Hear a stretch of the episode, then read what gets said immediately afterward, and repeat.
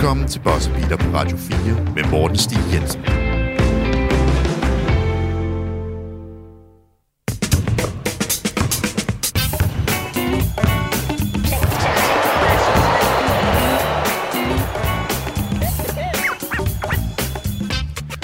Rigtig hjertelig velkommen til Bosser Beater. Mit navn det er Morten Stig Jensen, og jeg er tilbage igen på pinden efter noget ferie. Jeg vil gerne sige tusind tak til Trine Nørgaard Pedersen for at være øh, vikar for mig sidste uge, og hun havde et rigtig fremragende på det, hvad hedder det, podcast med, øh, og om, skulle jeg hellere sige, WNBA, hvilket jeg stod og lyttede til i JFK, mens jeg tilbragte alt for mange timer på min hjemrejse fra, fra USA. Hvad der burde have været en simpel 7 timers, måske 8 timers tur på vejen hjem, ført til mig, der var, var vågen i 27 timer.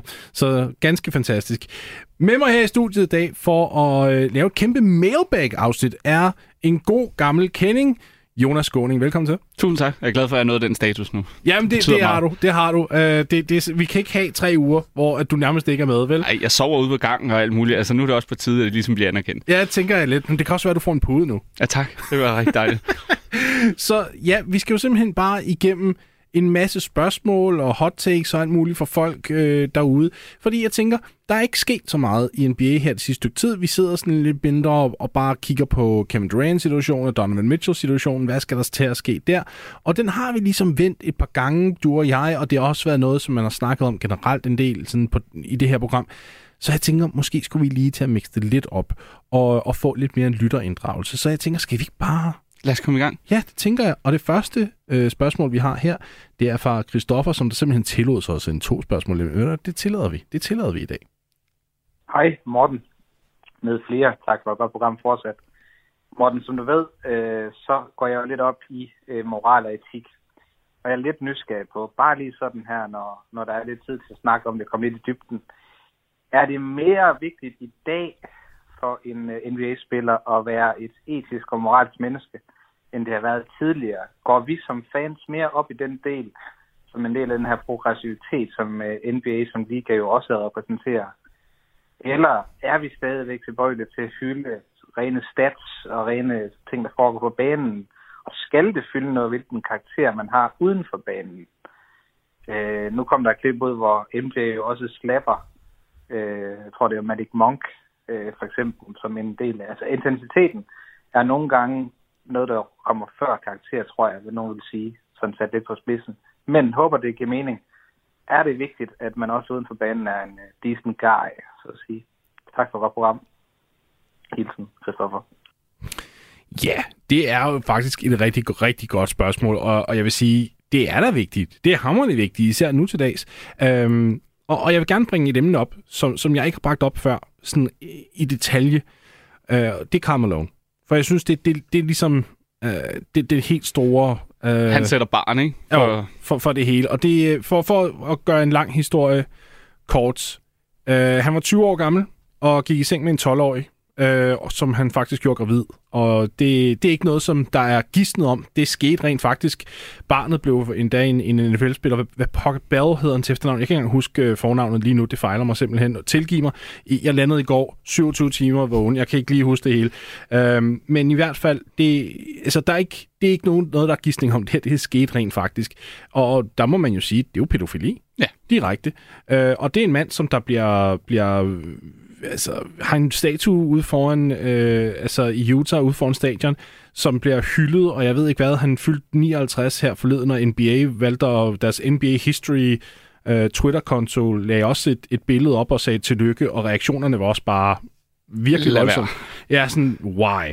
Øh, og, og det er faktisk, jeg kom i en, en Twitter-debat for et cirka års tid siden, tror jeg, med en, som jeg ikke har tænkt mig at nævne, hvad han hedder, og så der ligesom stillede sig meget kritisk over for, at jeg var kritisk over for Carmelo, fordi man burde kunne adskille det, hvor jeg tænker, nej, Nej. ikke, ikke her, stop, det, vi, vi taler om pædofili, hvad fanden er vi ude i?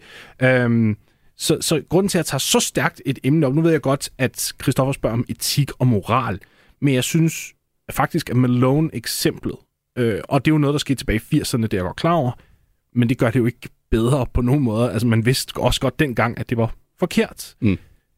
Jeg, jeg synes, at vi burde tage noget, vi lærer fra dengang, og så sige, det var jo fuldstændig fucked up, det der skete. Og, og vi bliver nødt til at holde spillere, selvom det skete dengang, altså til ansvar for det. og det er også noget, som spiller nu til dags, der gør noget snavs. Altså nu ved vi Miles Bridges, som, der, altså, som vi ved har, har desværre tæsket sin kone. Øh, han skal også stå til ansvar. Ja, og det bliver jo ikke øh, til ansvar over for NBA, det bliver jo til ansvar for et retssystem, ligesom alle andre normale mennesker skulle, ja. skulle gøre, hvis det var i sådan en situation. Og det er også derfor, at etik og moral, det er jo et... Det er jo ikke noget, hvor du kan kode det ned til sådan en ting, altså så har du sådan en fast grundlinje for, hvordan... Der, altså, der er jo så mange forskellige grader af det. Altså, fordi jeg synes jo, sådan NBA som generelt set, og NBA-spillerne er et helt andet sted, end de var i 80'erne og 90'erne. Mm-hmm. Altså, der er ikke de samme hvad skal man sige, alkoholiske tendenser og sådan lidt øh, broget livsstil ved siden af. Det er rent faktisk bevæget sig i en retning, hvor de er blevet mere atleter. Altså, Ja, altså, du kommer ikke ind i omklædningsrum og ser dem sidde og sniffe alt muligt lort. Nej, præcis. Og der er ikke noget med, at man møder fuld op til træning eller noget. Hvis man gør, så bliver man også udstedet for det. Ja. Altså, så der, på den måde, så har sporten jo ændret sig i, i grad med, at det bare, altså barn er sat højere. Så det vil sige, hvis du er og, og gerne vil ind i NBA, så kræver det, at du er topprofessionel. Altså, der skal selvfølgelig nok være nogen, der laver nogle dumme udskejelser ved siden af, som man ofte ser med atleter, når de keder sig for mange penge og bor i en eller anden lille lorteby og ikke har noget at lave. Mm. Så, så sker det, og der vil altid være nogen. Og det, det kan man ikke rigtig sådan, føler jeg, koge ned til sådan, øh, tiderne, om de har ændret sig eller ej. Der Nej. vil altid være nogle psykopater. Og det er sådan set ligegyldigt, om det er NBA eller hvad fanden det er. Ja. Øhm, men det, man kan sige, det er jo, at NBA også gør en dyd ud af at gøre det til en mere jeg vil ikke engang sige publikums- eller børnevenlig, eller hvad man skal kalde det, fordi alt sådan noget med taunting, og du må nærmest ikke engang kigge på en spiller, når du har dunket ham i hovedet længere. Ja, det må du ikke. Altså, det, det, Det er ikke engang nærmest. det Det må det må man du ikke. ikke. så på den måde har de jo prøvet, og det er det samme med, fansen, når de siger noget før i tiden, så var der i hvert fald en del mere smack mellem øh, fans og Mm. spillere, og nu i dag, så er det fuldstændig elimineret, og hvis de, der er nogen, der gør det, og det så bliver fanget, så kommer der altså bare lyn og torden ned for NBA, for ja. det vil de ikke have. Så på den måde prøver de jo, jeg vil jo så også mene, de prøver for meget, og det er blevet for meget, fordi de skal prøve at beskytte deres hellige lille branding, og så samtidig så kan du snakke etik og moral, og så er de jo vanvittigt dobbeltmoralske i forhold til Kina, for eksempel, altså med hele Daryl Morey-sagen. Altså så kan de snakke nok så meget om alle deres kampagner og menneskerettigheder og alt muligt, når det gælder i USA, men lige så snart der så kommer noget på banen som Kina, fordi de har en forretning at passe på, så er det lige pludselig ikke det samme. Ja. Så det er ligesom med alt andet. Der vil være etik, der vil være moral, og så vil der være dobbeltmoral. Og det vil der altid være. Og så kan NBA prøve at være så heldige, som de overhovedet vil. Og sådan noget. Så det er det, der er flere niveauer mm. af det. Og, og det er klart, når det, når det kommer fra højeste instans, at de udviser den form for dobbeltmoralskhed. Fordi jeg tror, at alle godt ved, hvad det handlede om.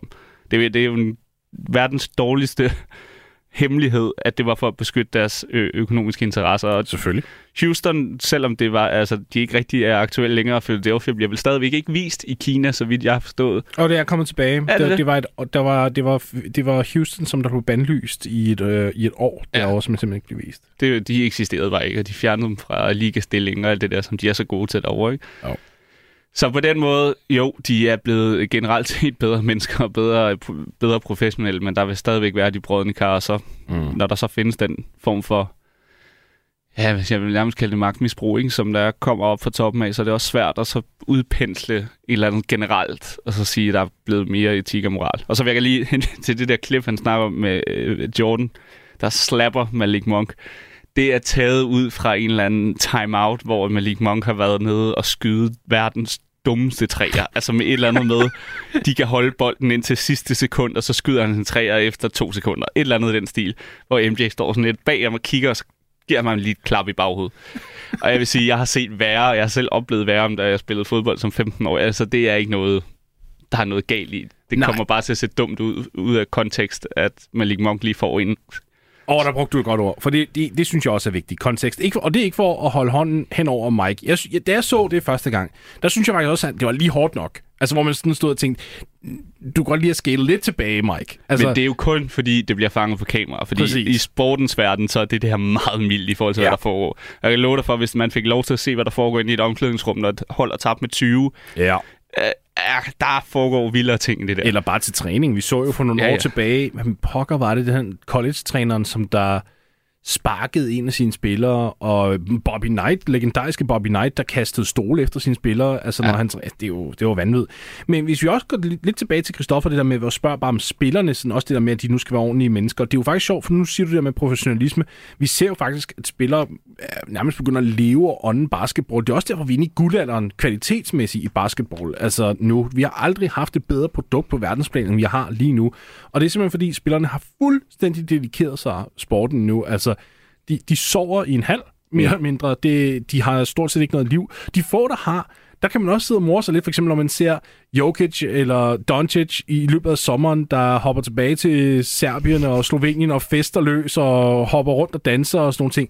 Ved du hvad, det kan jeg godt, det kan jeg sidde og smile over. Det synes jeg er fedt. Igen, kontekst, ikke? Fordi så lever de som nomader 360 dage om året, og så lige, har de lige fem dage, hvor de skærer, skærer ud. Og, altså sådan... Ja, men hvor ingen, de går ikke ud over nogen, de hygger sig bare. Ja, ja. De, de, de fester, og de danser. Okay, Luca ryger noget hooker, og så går det galt der, fordi at, at folk sidder og siger, hvorfor, hvorfor er du ikke i gang med at træne? Men for helvede.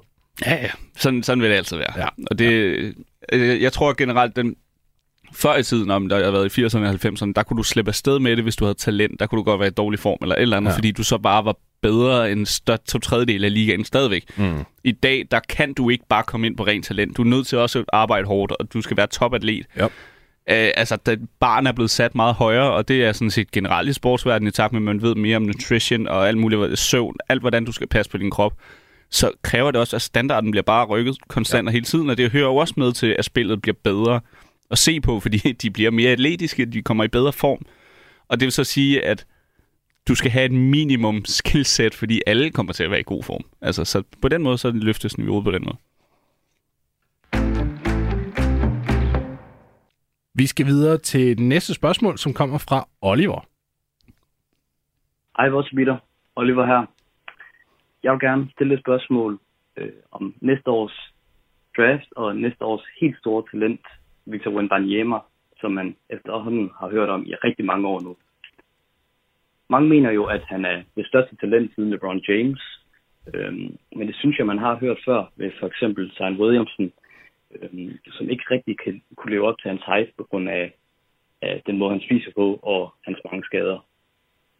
Så mit spørgsmål er, om Victor Wembanyama er det værd at tænke for, som man for eksempel ser Spurs gøre øh, ved at trade DeJounte Murray væk.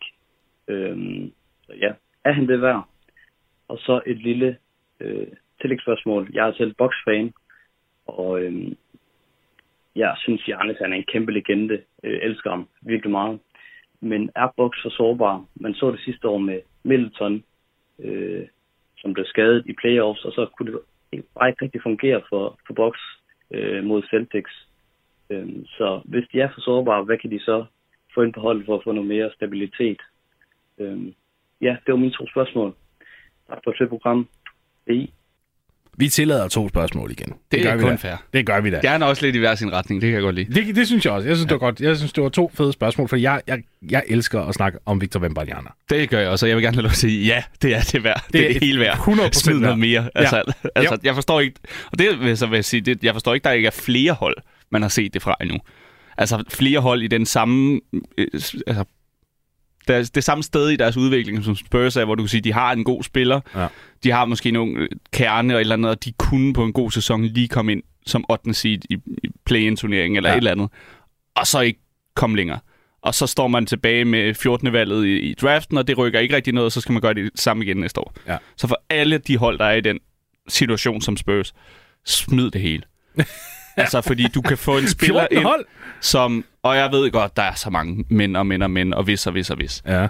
Men de forudsætninger, Wenbayama har, altså mm. kan fuldstændig ændre et franchise. Altså, og det er ikke kun på øh, spillet på banen, det er også i forhold til marketing og alt muligt. At få en europæisk spiller ind, og nu har man set det med Jokis, du har set det med Doncic og, og Dirk i sin tid, hvor meget det kan gøre, den hype. Så det, du siger til mig, det er, at Banyana, han bliver draftet som nummer tre?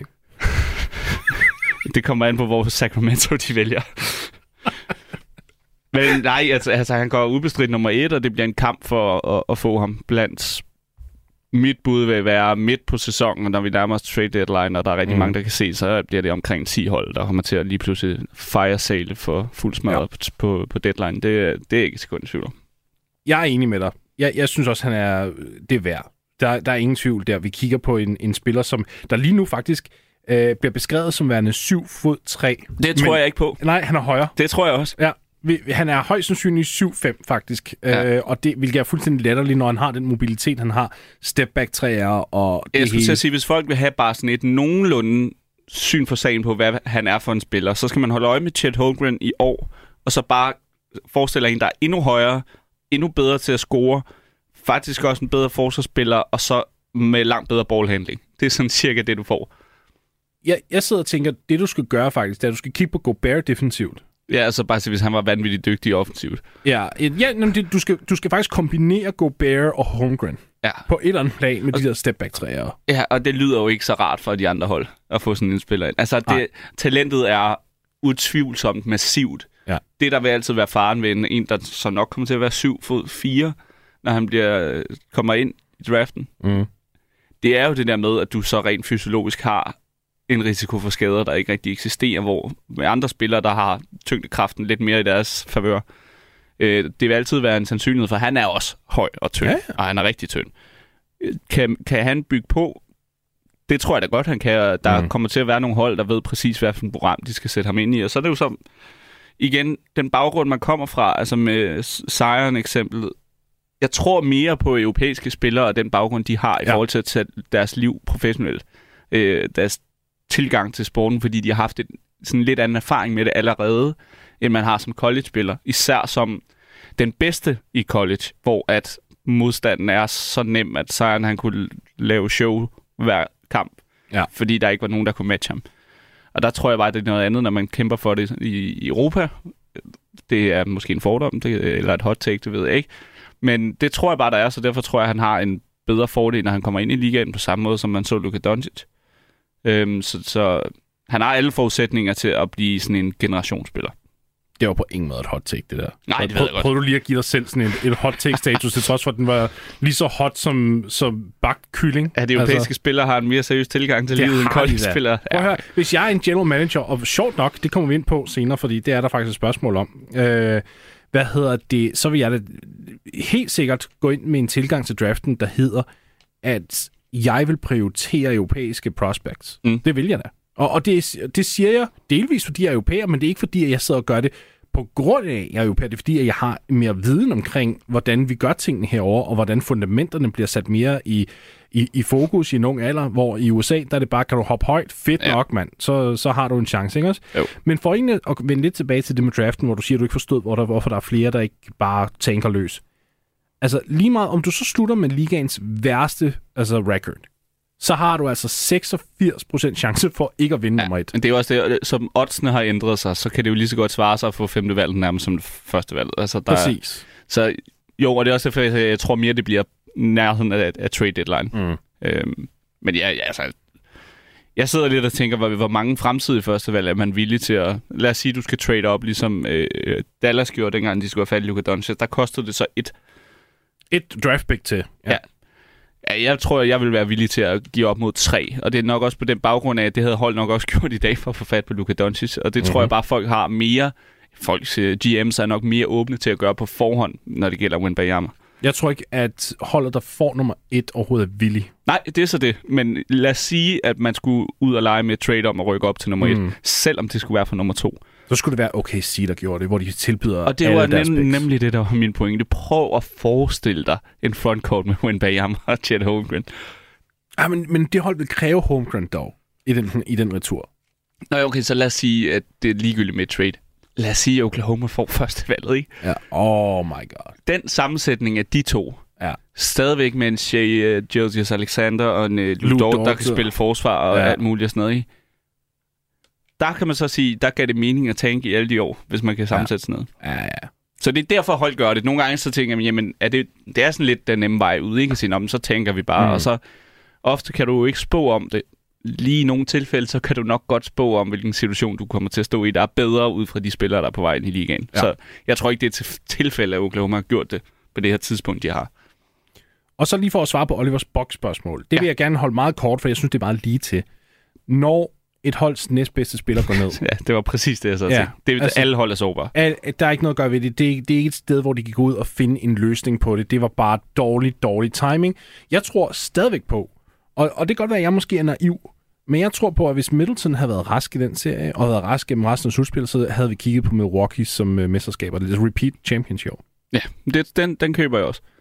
Det jeg vil sige, Mhm.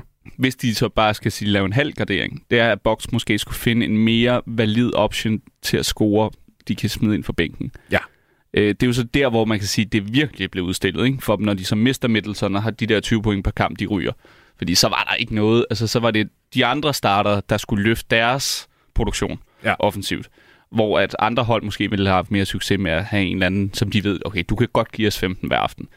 Det, det havde Milwaukee ikke rigtigt. Det havde de ikke, og det var faktisk derfor, at jeg brokkede mig så meget over den der fokus, der var på forsvar hele tiden. Fordi hvis du ikke har nogen spillere engang mellem, der kan komme ind og bare lægge bolden i kurven, mm. Jamen så kan du dække op lige så godt, som du overhovedet kunne. Og Bucks havde fantastiske forsvarsspillere til rådighed i den Milwaukee-serie, øh, undskyld, i den, i den Boston-serie. Ja. Men de havde bare ikke nogen, der kunne skabe noget ud over Giannis. Og det gør det også nemmere at skulle prøve at dække dem op, der så reelt, reelt set kan. Præcis. Ikke? Fordi så skulle de dække Giannis og Drew Holiday op. Tovejsspillere, mand. Det er ja. Ja. det, der er vejen frem. Simpelthen. Øhm, ja, og nu sidder jeg og tænker egentlig på deres hold lige nu.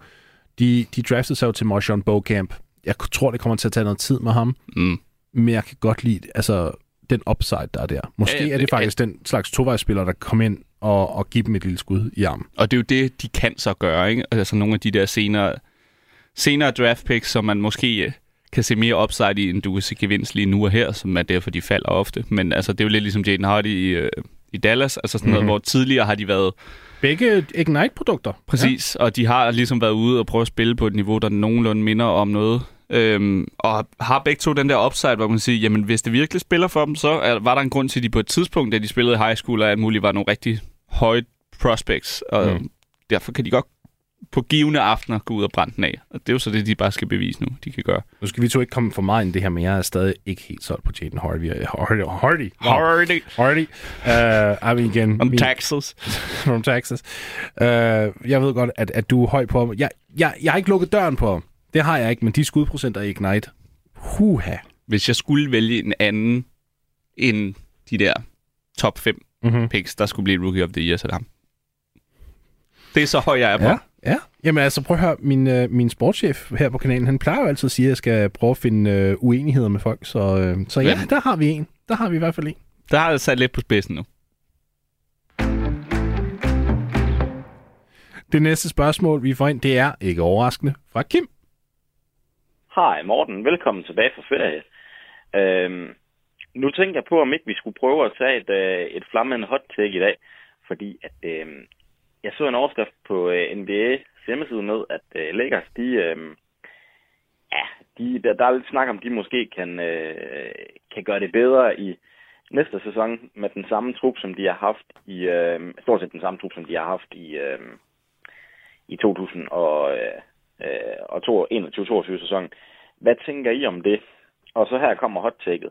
Jeg tror, det kommer til at gå endnu værre, og det er simpelthen fordi, jeg tror, at øh, LeBron James, han er ved at være der, hvor han øh, gerne vil sige stop. Så han er kun ude på én ting i den kommende sæson, og det er at slå Karims øh, rekord for flest point i NBA.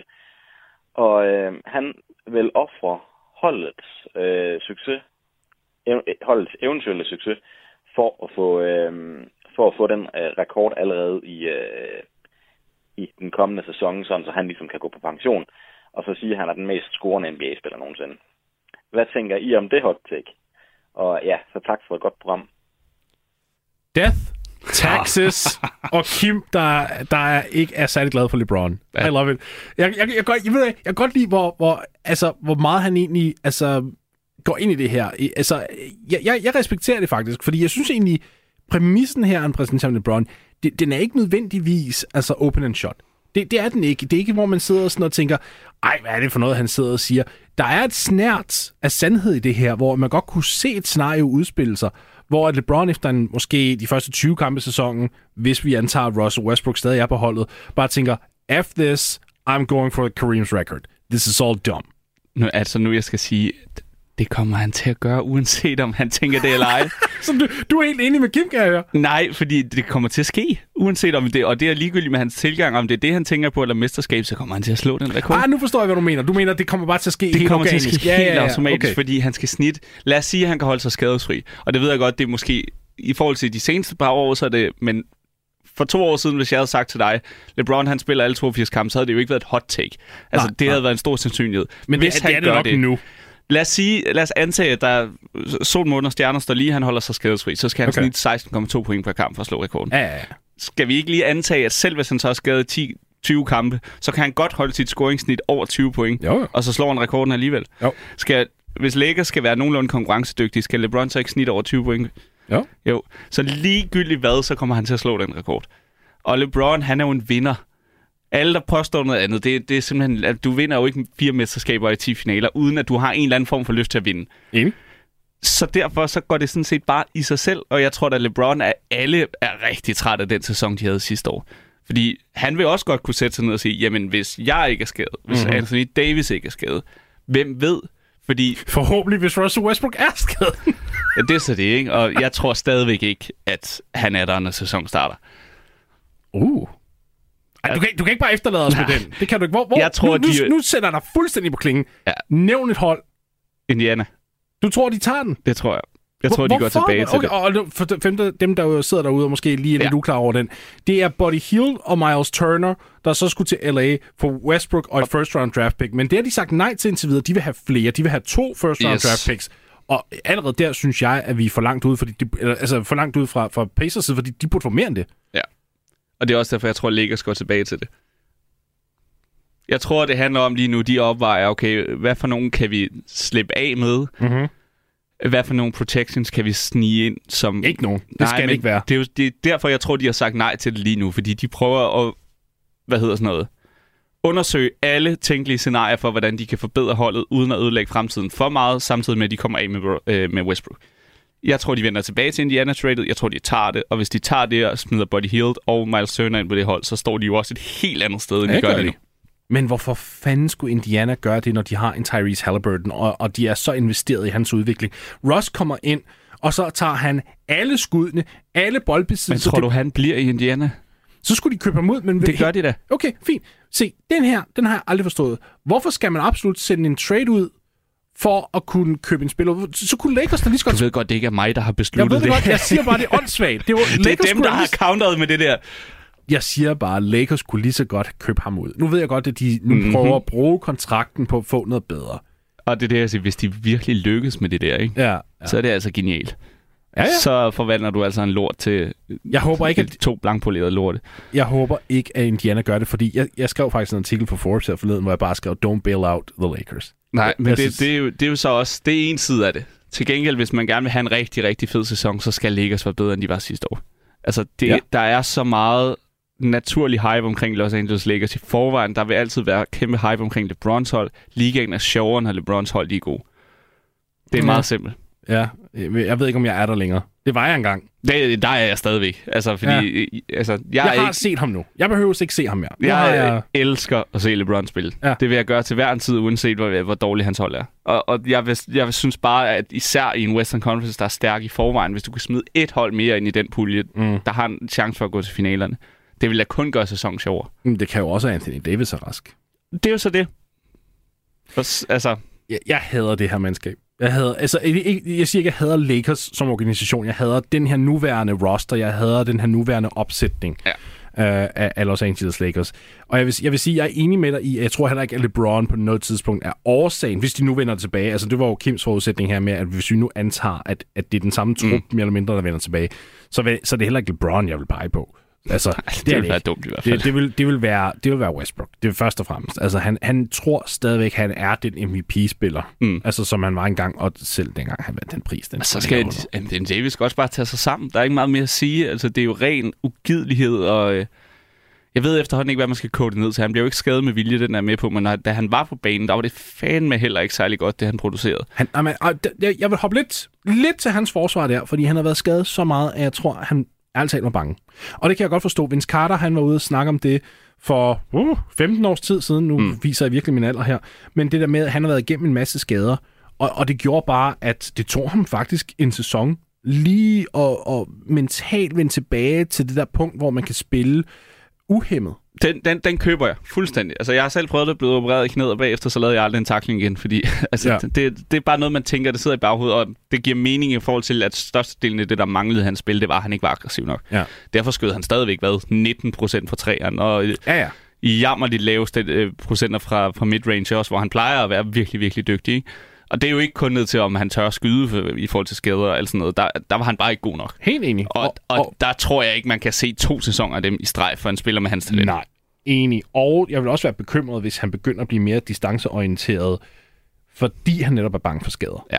Fordi det er jo ikke... Altså, jeg siger ikke, at han ikke skal tage træer. Det skal han. Nej, men han skal maks tage tre på en aften. Ja, Max. altså, det er der, i det område i hvert fald. Og Men mindre han rammer dem. Ikke også? Ja, nå, men altså, jeg, se, jeg havde at sætte et tal på, fordi hvad nu, hvis han faktisk starter sæsonen og er rigtig varm for træeren? Så så, så, så, så giv den gas. Sådan er ligaen jo også nu, og der kan du ikke, jeg ved godt, du ikke kan sætte en begrænsning på, men det er jo ikke et skud, han skal søge, som, altså lad os sige, de skal ikke sætte et spil op til, at Anthony Davis skal skyde en træ. Nej, det er vi enige om. Det, det skal være noget, der kommer fuldstændig naturligt i flowet af angrebet. Ja. Men jeg elsker ham som pick and roll spiller. Jeg elsker ham, når han er inde omkring de der 3 meter fra kurven af. Ja. Fordi der kan han gøre det hele, og jeg tror, vi skal mere tilbage til det. Jeg vil også lige sige, tiden flyver, vi har flere Hey, spørgsmål. men Det, altså. vi, de, det er næsten lige før, man kunne lave et helt afsnit på hvert spørgsmål, ikke også? Jo, det, det er fantastisk.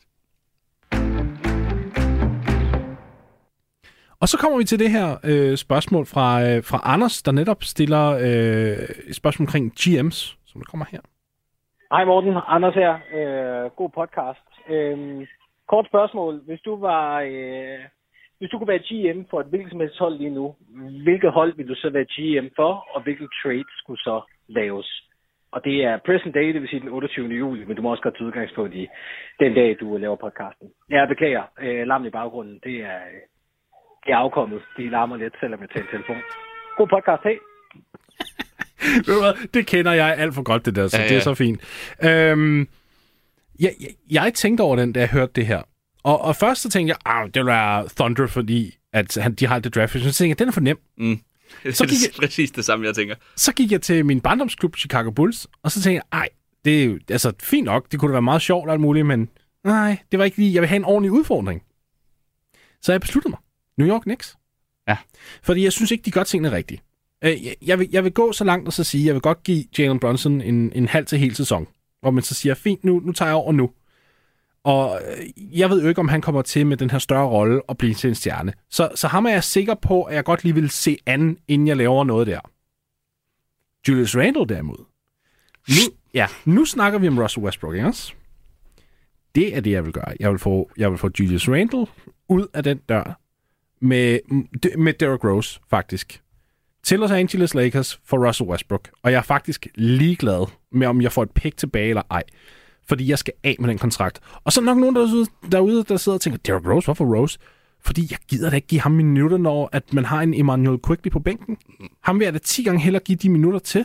Hvad, hvad får jeg ud af en snart 34-årig Derrick Rose, hvis jeg prøver at kigge på fremtiden? Så skal du også lige trade tips den anden vej også, ikke? Og tips har jeg tænkt mig at fyre. Ja. Det har jeg. Så, så der er ikke noget der. Men, men jeg tænker, New York, der, der vil jeg gå ind og lave noget larm, fordi jeg er så træt af det samme mønster, der præsenterer sig selv i New York. Her, her hvordan det foregår, det er sådan her har det foregået de sidste 20 år. De beslutter sig internt, nu skal vi til at opbygge om.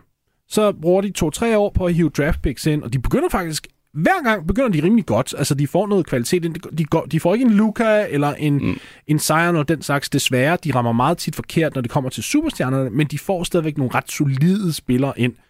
Så begynder de der efter år tre at sige, hmm, hvad kan vi få for de her unge spillere? Og så casher de ind og prøver at blive win now, og hvad de så får er at best et hold, der rammer anden runde, hvis ikke kun første runde, og så er det ligesom slut.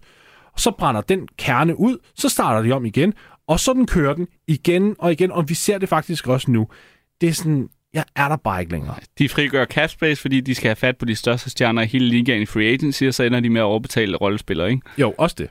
Det er også det. Er også det. Og jeg er bare, jeg, jeg er træt nu. Jeg, jeg er bare træt af, hvordan den organisation bliver kørt og administreret. Så ved, ved, Anders, hvis jeg kunne få lov til at ændre den til, hvis jeg kunne eje et hold, så vil det være Knicks, for jeg ved også godt, at hvis jeg var GM for Knicks, så vil jeg højst sandsynligt slå James Dolan ihjel efter tre uger. Ja. Altså, Det, Men- det vil gå så galt. Det er også bare ideen om, at New York kunne være et af de bedste hold igen, ikke? Altså, kunne- de kunne det, de er en, det er en ret fed tanke. Ja.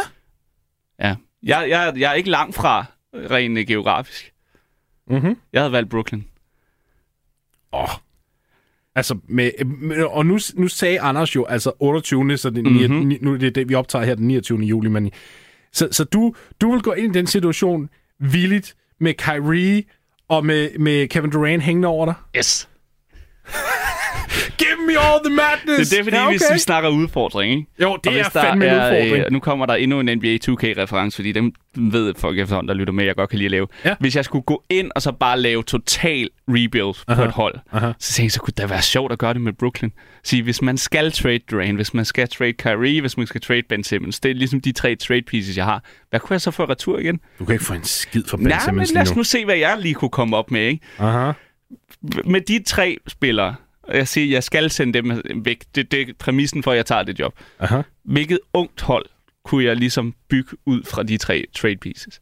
Det tænker jeg, det kunne være en sjov udfordring. Du vil få noget for Durant i form af draft picks. Du vil ikke få... Jo. Okay, hvis du sender Kyrie til Los Angeles for Westbrook, mm-hmm. så kan Mhm. du godt få et, et pick tilbage. Du får ikke to, fordi... Mit første skridt, det er, at jeg skal stille mig selv i en position, hvor jeg får Wembanyama. Ja. Og så bygger jeg derfra. Se, hvilke unge spillere jeg kan få fat på. Der skal nok være nogen, der bider på Kyrie på en eller anden måde. Og selvom Ben Simmons ikke har den samme trade-værdi, som han havde før i tiden, så kunne man godt give mig en eller anden 20-21-årig spiller, som, hvor der er et win-now-hold, der, der vil tage chancen på ham. Og så allerede der, så har jeg, lad os sige, jeg kan få to gode unge spillere fra samlet set Irving, Durant og Ben Simmons, samtidig med nogle draft picks til at positionere mig selv til at få Wembanyama.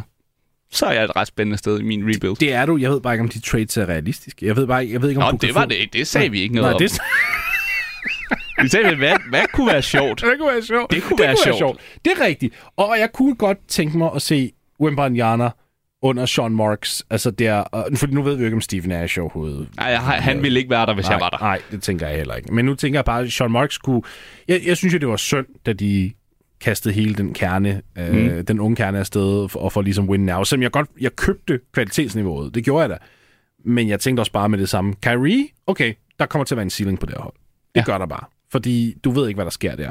Øh, en, en helt ny, ung æra, der starter med Wembanyama, den er med, den er med på. 100% med på.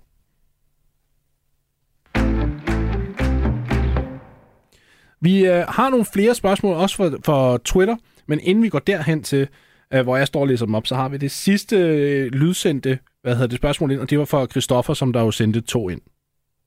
Jamen Morten, når du spørger så pænt om, hvordan man rangerer sit hold sommer, så må jeg sige, som uh, San Antonio Spursman, så er jeg lidt, eller jeg var i starten lidt skeptisk over den udvikling, der skete i The Alamo.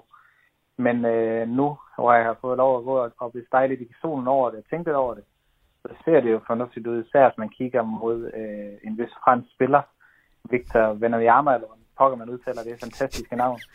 Så, så har man jo en drøm om, at vi kan gentage en, øh, en Duncan lignende ting og få en øh, generational spiller, som man ser ud til at være. Så, så jeg gik fra, øh, fra at være lidt, øh, lidt kold i starten af en varm sommer til nu at være rigtig varm på Spurs og The Alamo her i slutningen af en rigtig, rigtig varm sommer. Så øh, Spurs, det ser fornuftigt ud, og øh, jeg glæder mig bare til at komme igennem næste sæson og se, hvilke, hvordan det ender. Og så glæder jeg mig faktisk til at følge de, de to draft picks eller ikke de to, men de draft picks, vi har fået her, øh, deres udvikling ser lidt spændende ud. Vi må se, men vi håber selvfølgelig på en øh, fransk spiller næste år. Go Spurs. Go. Så der var ikke et spørgsmål der faktisk, men jeg kan egentlig godt lide, at Christoffer stiller sig så åbensindet over for den her situation, som Spurs finder sig selv i. Fordi jeg var jo frustreret også over, at de sendte Murray ud, når de endelig var ved at finde noget, mm. noget fodfæste. Det, at de genopbygger nu, synes jeg var, var underligt, men jeg ved også godt, de er all in på Wembanyama. Igen, som vi snakker om tidligere, de har en 86% chance imod sig, hvis de bliver ligaens værste hold, så man ved bare stadig ikke, de er stadig en stor risiko at tage. Men jeg kan egentlig godt lide, at, at Christoffer her ligesom siger, ved du hvad? F it, jeg, jeg game. Jeg er simpelthen game. Jeg, jeg går for den her upside, og så er jeg faktisk lidt ligeglad med, hvad, hvad der egentlig sker. Jeg, jeg, jeg kan godt lide, at det her bat, det bliver svunget, og det bliver svunget hårdt. Jamen, det, jeg, jeg er helt med på den. Øh, jeg vil sige, jeg, man skal stadigvæk være ærgerlig over, at man ikke har DeJounte Murray, uanset hvad man har fået Ja, ja, retur, ja. ja. fordi han er en fantastisk spiller, og han er en spiller, der er skabt til at spille i NBA i dag. Altså, den, han er, hvad, hvad skal man sige, det perfekte eksempel på en two-way-spiller, som ikke er en, en stjerne nødvendigvis, men bare gør præcis de ting, der er nødvendige for at spille i NBA dag. Øh, virkelig god spiller. Når det er så sagt, det man så har fået retur for ham, der, der skal man være rigtig glad for det, man har fået retur, fordi Hawks føler jeg stadigvæk har overbetalt i forhold til, hvad DeJounte Murray har vist indtil videre i NBA. Ej, Det synes jeg, de har. Fordi han har været skadet en hel sæson, ikke? Så det er lang tid siden, Jo, jo, han skulle lige tilbage. Men sample size er stadigvæk ikke lige så stort, som hvad du normalt vil smide så mange draft picks, draft picks efter. Ah, men alligevel, prøv lige at se den sæson, han havde. Det, nå, men det, som jeg startede med at sige, jeg Ja, ja, elsker DeJounte Murray. Jeg synes stadigvæk, det er en chance at tage for hårdt. Han, han er en klog Westbrook. Altså, her, her er en gut, der, der næsten snitter en triple-double, uden at gå efter det. Ja. Nej, men det, ja, den, den køber jeg også. Jeg synes stadigvæk bare, at det er stadigvæk en risiko at tage at smide det efter ham. Ja, ja der er jeg sgu ikke. Men der har vi måske også Ja. ja. igen bare sat standarden lidt, lidt Ja, jeg- anderledes jeg er end, end før i tiden. Jeg er Jamen, det, fuldstændig det, med Det er jeg også, og det er også derfor, jeg siger, Spurs skal være ærgerlig over at have mistet ham. Ja, ja. Derfor skal man stadigvæk som Spurs-fan, når man nu kigger ind i en sæson, hvor man går, vi kommer ikke til at være gode, Ja. ja. uanset hvad. Til gengæld er nogle af de unge spillere, man har på holdet, man kan holde øje med. En Keldon Johnson tror jeg tager et kæmpe spring næste år. Altså first scoring option, jeg tror, han kommer til at være rigtig god. Ja. Man skal være rigtig glad for det draft pick, man har hævet ind i, i Sohan. Jeg tror, han bliver rigtig god. Man har stadigvæk en ung, forholdsvis ung center i en Jakob Pørtel på en af de bedste kontrakter i ligaen lige nu, som, altså, du ved fuldstændig, hvad du får fra ham, og han Du kommer har en også til, Devin Vassell, du har en Josh Primo, der nu kommer til at få rigtig mange minutter. Præcis. Du har mange unge spillere med upside. Altså, altså både, jeg vil sige, Devin Vassell og Keldon Johnson, de bliver rigtig sjove at følge, fordi nu får de altså bare carte blanche på at skyde bolden. Og hvis der er noget, de to de kan, så er det at skyde bolden. Og nu må vi se, hvordan det er med de der spillere, der, der, hvor produktionen stiger, og statistikkerne så følger med. Fordi hvis de gør, så er det altså... Jeg har hørt noget, jo. Nå. Jeg har jo hørt noget. Så jeg udstiller mig selv nu. Nej, jeg har hørt noget. Det er sådan, at Kelton Johnson internt. Der er ikke en til. Nej, nej, nej. Han er bare... Han, han føler sig selv for meget, har jeg hørt. Um, og det skulle jo angiveligt begynde at være lidt et problem. Nej, det er så ærgerligt, fordi jeg normalt set har jo ikke noget imod spillere, der sådan selv synes, de er gode. Nej, fordi nej. hvis du skal tage et spring og sådan være, okay, ja. så skal du også have den der mentalitet. Men det skal, jamen, det, er nemlig det, det skal samtidig også siges, at da jeg hørte det, så tog jeg det også lidt med grænsalt, fordi vi snakker om Spurs her. Mm. Spurs er notoriske for den her meget europæiske ingen ego-mentalitet. Ja. Så, så det her, det kan også være, at det ikke havde været et problem i 29 andre klubber. Det er kun ligesom Spurs, der siger, puha, ja. han tillod sig selv at klappe, efter han ramte et skud. altså, Ja. jeg ved, ej, ej, men det, det, jeg havde hørt, det var bare, at der var nogle af assistenttrænerne, der ligesom havde sagt, okay, nu skal ja. vi lige have banket noget af det der ego af ham. Og, men han er også stadig ung, ikke? Og nu... Jo, Øh, øh, 23, har jeg lyst til at sige. ja, det vil også være mit bud. Altså, han skal jo stadig lære. Altså, Ja, og han er kommet på en fin kontrakt i øvrigt. Fire år, 80 millioner, så 20 millioner om året, øh, med en, en, en økonomi, der kun kommer til at stige, og nye mm. Mm. tv-penge, der snart kommer ind. Vanvittig god kontrakt. ja, og det er det, som jeg bedst kan lide ved Spurs. De havde jo også DeJounte Murray på en glimrende kontrakt, ikke? Ja. Øh, men de unge spillere, de har, har de ligesom formået nu at holde fast på, på en måde, hvor de ikke har... Altså, som nogle andre hold vælger at gøre, når de har nogle unge spillere, der har nogle gode år, så får de bare 30 millioner smidt lige i smasken. Ikke? Altså nu har de trods alt fået dem på nogle kontrakter, der giver dem noget fleksibilitet fremover. Mm. Øhm, men altså, alene perspektivet i, at man kunne få en frontcourt, der hed Sohan og øh, Wembanyama, og så med nogen som Devin Vassell og Calvin Johnson, der kan skyde bolden, så har de sådan set bare, at de skal finde deres langsigtede point guard. Jeg tror ikke på, at det bliver Josh Primo. Jeg tyder på, at de har tænkt sig at spille ham meget som point guard i år. Øh, det, det ved jeg ikke helt, om jeg køber. Han skal nok være en fornuftig NBA-spiller på sigt. Men de har så også en draft næste år. Altså, Det hvor har de også. der kommer Og nogle... draftpicksene, der kommer fra Atlanta. Og de næste to år, de prospects, der kommer ind i NBA der, det er primært altså, det er meget brede rookie, sk- skulle jeg til at sige, point guard-klasser, der Mhm. mm-hmm. kommer ind der. Så du har, selvom du ikke får første valget næste år, så har du stadigvæk nede omkring 4, 5, 6, 7 stykker, hvor du kan få en rigtig hederlig point guard. Så for Spurs, der havde jeg slet ikke, hvad de er i gang med. De sådan positionerer sig selv til at få et rigtig spændende hold. Ja, og jeg vil faktisk sige, at point guard er begyndt at blive lidt mangelvare nu. Det, mm. Der, det er nogle år tilbage, siden vi sidst havde altså en klasse, hvor der var mange point guards i. Det har været lidt sporadisk, så har der været en Jar her og en Darius Garland, fint nok. Men, men point guard-positionen er slet ikke så dyb, som den var for fem år siden. Nej. Så, så det, vi kigger helt sikkert på, at det er lidt en mangelvare. At der er brug for, øh, for noget der. Din Jeremy Sohan, øh, kærlighed. Jeg køber den ved siden af Wembanyama. Det gør jeg, fordi så kan du ligesom udvikle Sohan lidt i den der Draymond Green-rolle, hvor at scoring er ikke rigtig nødvendig. Han kan playmake, han kan rebounde, han kan dække op. Og så tager Wembanyama så ligesom af alt andet. Ja. Altså, så, så, så tager han sig af det offensivt, samtidig med, at han også er genial defensivt, selvfølgelig slet ikke det. Men, men der, der vil ikke være et scoringsbehov for Sohan øh, i den rolle. Hvis man ikke får en Wembanyama, så kunne jeg godt se, at han bliver overtaxed en lille smule. Det er meget muligt. Men jeg tror bare, jeg synes bare, der er så mange spændende perspektiver i ham, fordi han allerede kan så meget. Mm. Og man kan sige, at han kan jo altid blive bedre til at score, men han har så mange grundelementer på plads i sit spil allerede, at Ja. han sådan, selv hvis han ikke kommer over 10 point per kamp, så kommer han stadigvæk til at give så meget produktion til det hold, især i moderne NBA. Altså ja. fordi han netop kan lidt af det hele. Og det synes jeg bare er så vigtigt, især på, hvor du skal prøve at sammensætte en eller anden roster. Du har sådan en glue guy, der sådan ligesom kan binde noget sammen mellem defensiv og offensiv. Det, det synes jeg kun er interessant. Ja, jeg, jeg tror for mig, der handler det om det der, du, som vi har snakket om det der med at være tovejsspillere. Mm. Og jeg kan godt følge dig i, at han kommer ind med alt det der. Men, men jeg tænker også bare, vi har virkelig set her i år, især i slutspillet, hvor nødvendigt det er også bare at kunne skabe et eller andet. Kan han nå til det punkt? Det ved jeg ikke endnu. Men man kan sige, hvad er hans vindue? Altså, hvornår er det, han skal nå det niveau, hvor Spurs de skal op og, og, og Ja, inden for konkurrere? fem år ikke? nok, ikke også? Fem-seks år, hvis det er. Altså, ja. ja. jeg tror, det på fem år, om ikke andet, så kan han måske udvikle et 37% trepointsskud eller noget i den stil, altså, hvor han bare er Så køber jeg ham. Ja, så køber jeg ham. Hvis han bare kan blive en pålidelig trepointskytte modsat Draymond, Præcis. ved du hvad, og, så, så tager jeg den. og, fordi at hans playmaking, hans rebounding og alt sådan noget, han er jo en klog spiller, altså alene der, så er det sådan, lidt- hvis, alt, hvad han, alt han skal i situation, ikke jeg siger, det, det er så nemt, men hvis han skal bare skal udvikle et pålideligt trepointsskud, samtidig med, hvis du har en Wembanyama, altså en, en eller anden af den sådan, kaliber, der kommer til at sprede gulvet ud, og sådan, Vi skal have et Wembanyama special, skal vi ikke? jo, lad os snakke noget mere seriøst. om ham. Ved du hvad? Nej, ved du hvad vi burde? Ved du hvad vi burde? Vi burde snakke med Radio 4, og burde vi to tage til Frankrig. Ja, skal vi se, så skal vi dække NBA øh, dernede, og så Sådan, lige smutte ind og se ham spille. Ja, siden af. det tænker vi kunne- det jamen, det, Det kunne da være den fantastisk. køber jeg.